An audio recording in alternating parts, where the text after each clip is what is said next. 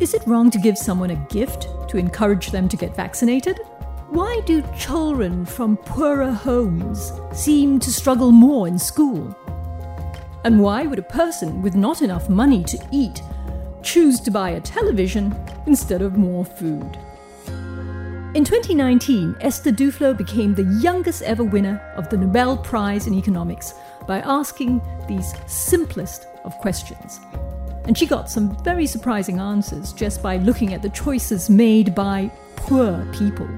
I'm Lin Xueling, executive producer and journalist with CNA, and this is In Conversation with Esther Duflo. Professor Esther Duflo, welcome to In Conversation. Thank you. Why does a man who doesn't have enough to eat buy a TV instead of more food? Because there is much more to life than just food.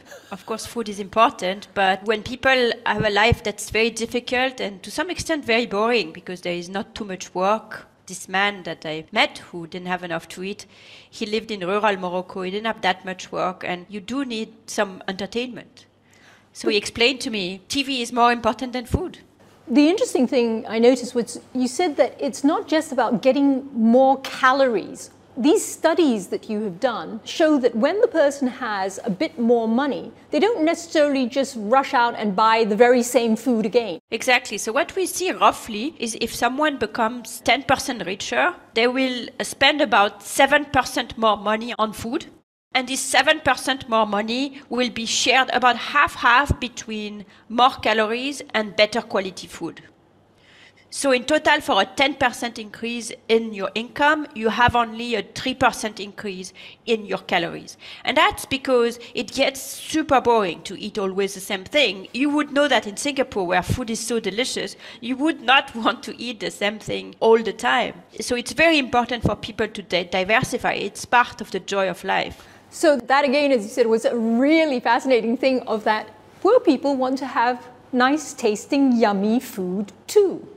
And that there's nothing terrible or wrong about that. It's part of, as you say, the joy of life.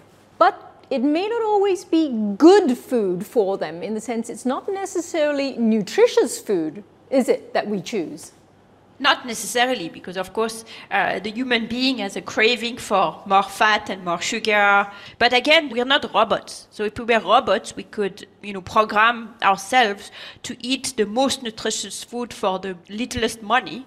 That would roughly involve banana and eggs.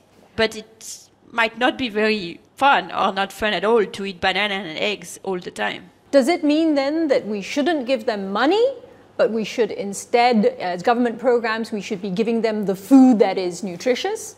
Actually, it means the opposite almost. There have been many studies conducted comparing giving money and giving food. Giving money produced the same increase in calories consumed as well as the nutritiousness of the meal, but it is much cheaper and much, much easier to organize.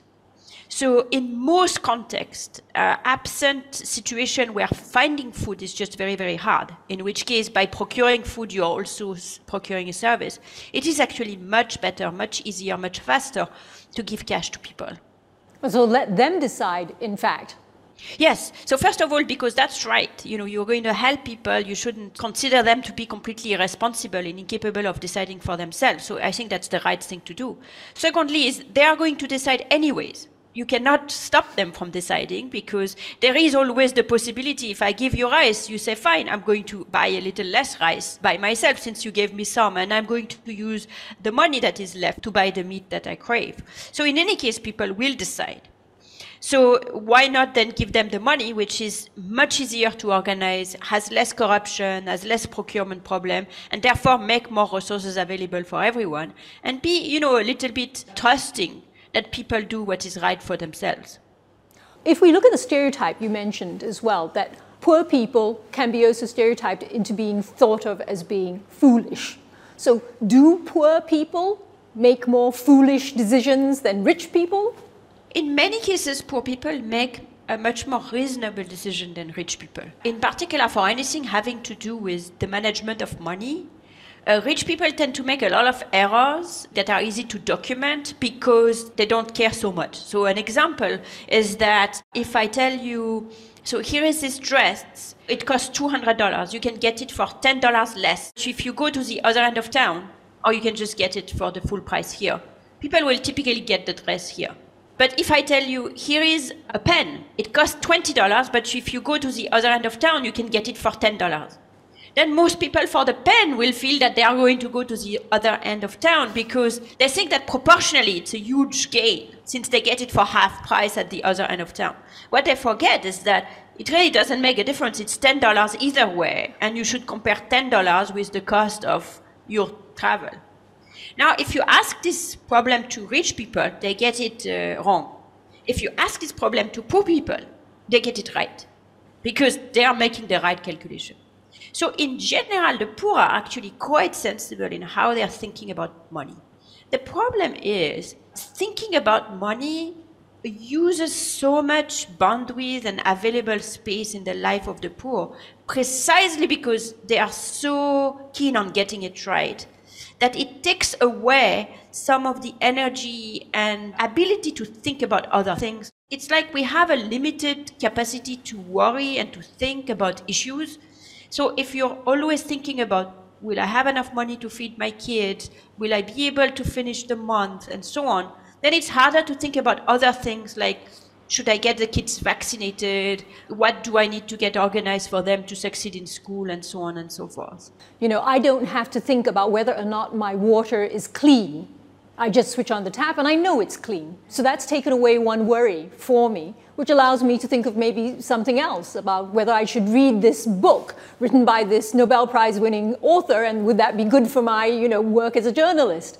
Precisely they have to think about whether the water is clean. They have to think about whether the rain will fall and the harvest will work. They have to think about whether they'll manage the school fee for the children and so on and so forth and then that takes on so much brain space that you don't have the luxury of having this deeper thought that makes life also worth living Experts agree that a good quality public education helps tackle inequality in rich and poor countries. But according to a report by UNICEF, over 600 million children worldwide can't effectively read or do basic maths, even though two thirds of them are in school. So, why do children from poorer backgrounds seem to struggle in school? Let's look at another thing, and that was you've also done a lot of studies on education. So, why is it that some poor children go to school but don't seem to learn much. It is not that the children are lazy. It is not that they are incapable to learn. It is not that the teachers are not qualified. So, what is it? And I think what it is in a lot of countries is that the curricula have been designed during the colonial period in order to create a very small elite of educated local populations to help out the colonial powers. Then, when the colonial powers left, they left behind that curriculum that was designed for an elite. The school system opened, many people got into school, but this curriculum turned out to be completely inadapted. And even as in richer countries we've adjusted our curriculum, they haven't really adjusted in places like India or Kenya or Tanzania or Uganda or Ghana. They are completely out of sync with the population who is in school. So the result is that a few kids do very, very well, and everyone else is completely lost, usually from quite early in the school system, and do not even get the basic skills. What about people who say, well, maybe that's okay. Maybe you just have an elite group, you know, the clever kids can do well, and they will somehow lift the whole country and lift all the rest of us up with them? So that's not okay because getting the basic skills through schools helps children and as they become adults in their entire life. If you know how to read and you know how to write and you know how to do basic calculation, then your entire life gets a little easier to organize. For example, we conducted a study in Ghana where we were able to pay the secondary school fee for a randomly selected set of kids. And we followed these children as they become young adults and had children of their own. And when you look at the children of those children, their own cognitive skills are more developed. If their parents got the scholarship, they're also more likely to simply have survived. So education at this basic level has impacts that have ramifications in the entire life and societies. So it is really critical that all of those kids who are today going to school, the parents have been convinced, the kids themselves have been convinced, are provided with a good fundamental education. And I think this is something that in Singapore there is a lot of conviction of. I know, for example, that in Singapore math, the principle is nobody should be left behind. Everybody can learn the program. And that's a great attitude, but that's not the attitude that you see in a lot of developing countries today. And it's very sad because it's very easy to fix. What about the caricature that we have of poor kids having to help their parents in the farm, and that's why they don't go to school? So is that actually true? No, it's not true. Most parents really, really want their kids to go to school and not to help them in the field. And in fact, when kids drop out, uh, they don't typically really help that much. Sometimes the parents are not even aware that they are skipping school. Even and in the, a poor country? Parents, where even in poor countries. At this point, it is really extraordinarily rare that kids cannot attend because they have to work. Okay, so let's go back to then the, the lazy kid stereotype. Is that the case? Are the children from families that aren't so wealthy lazy? They don't want to go to school. They're not interested I don't think they're lazy. I don't think they are lazy at all, but it is often the case that they don't want to go to school. And the reason why they don't want to go to school is school is extraordinarily boring. You're lost because nobody pays attention to you. Something that's being taught on the board is something that's way far beyond what you can comprehend if the school system is designed to teach a small elite and make everybody else understand that they are stupid, that there is a front of the class and the back of the class and the back of the class is not interested, then of course going to school is a terrible experience. Scientists say that vaccines not only save lives, they also reduce sudden heavy medical expenses, something which can push an already struggling family into really terrible poverty. But sadly, millions of children are still not getting life saving vaccines, with 60% of these kids living in just 10 countries. Why do some children and even old people not get vaccinated? The reasons are complicated. In part, it may be lack of availability of vaccines, but sometimes it is also because of other stumbling blocks. So, is it wrong to give someone a gift to encourage them to get vaccinated? Another thing that I've seen that you've done experiments on is giving people a gift so that they'll be vaccinated. Is it wrong to do that? That we're being patronizing to the poor when we say, hey, we give you a gift so that you'll get vaccinated? No, it's not wrong to do that. Why would it be wrong? The benefit of being vaccinated is not just for you, but it's for others around you.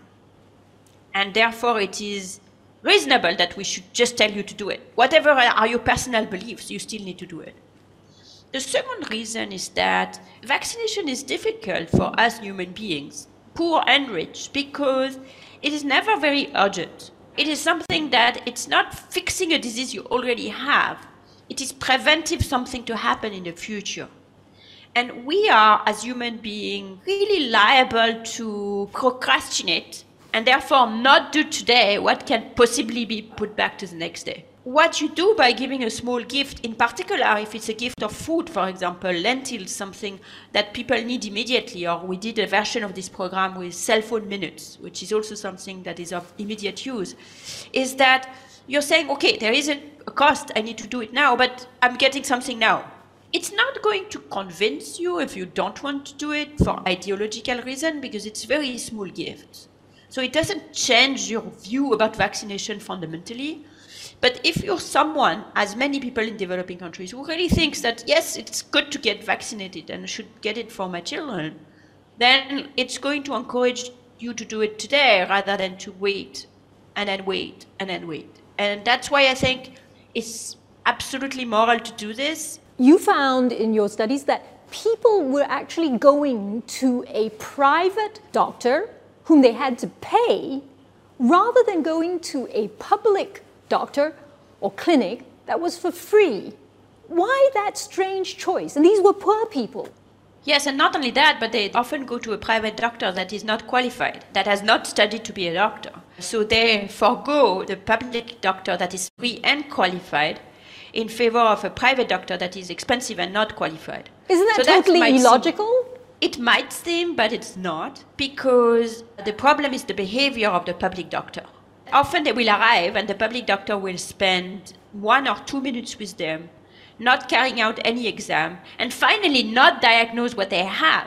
So when you compare not what doctors know, but what they do in the clinic, a set of excellent studies that was uh, carried out by Jishnu Das, uh, which show that the public doctor, even though they are more qualified, they spend so little time with people that they misdiagnose them worse than these unqualified doctors.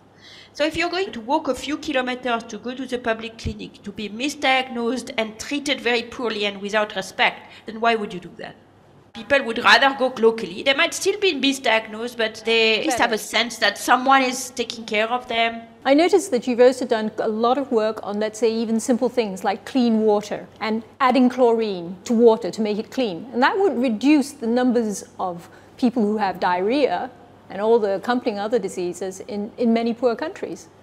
Should you give people free chlorine to put into their water in developing countries, or should you make them pay? but certainly you should do it for free. The reason is similar to the idea of giving people small gifts to get vaccinated. It's something you need to do every time, every day. That's going to make you feel better. It's going to avoid some disease that you don't have yet. And preventive medicine is always much harder than treating for people to understand and to remember to do all the time and all the time.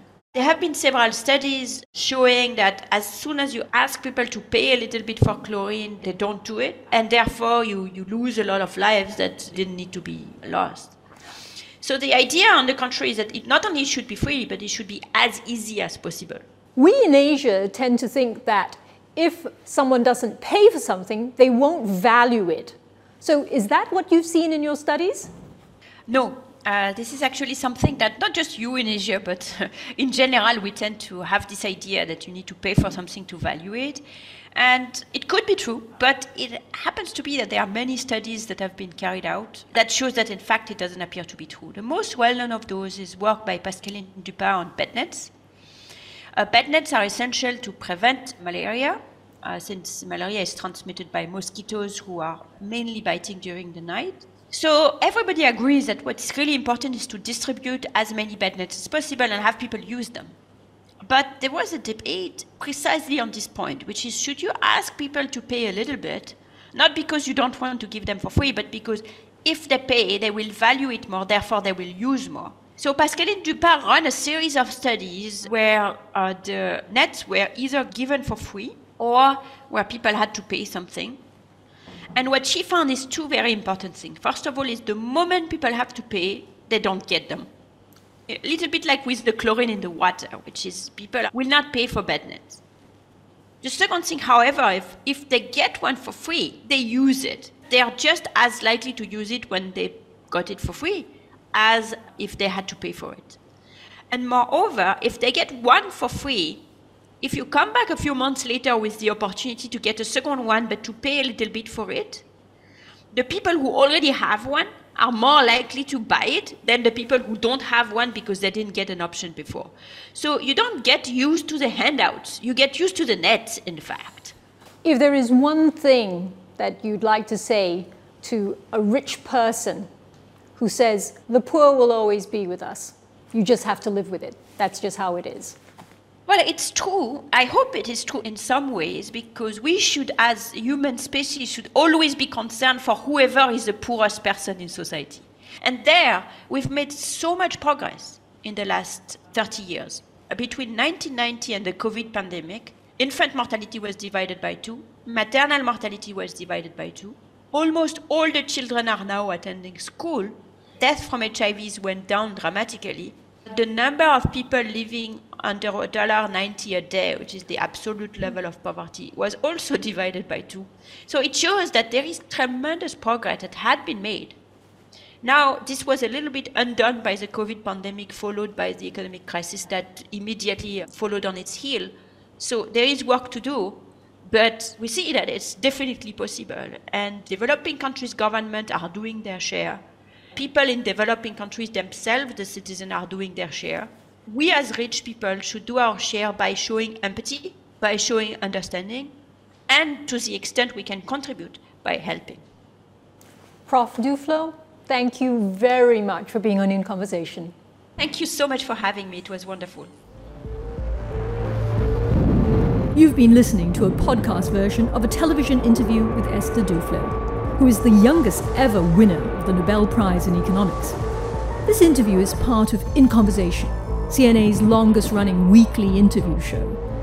When in season, In Conversation airs every Wednesday at 9 pm Singapore time on MediaCorp CNA. You can also catch us online at cna.asia or on YouTube. I'm executive producer Lin Xueling, and thank you for listening.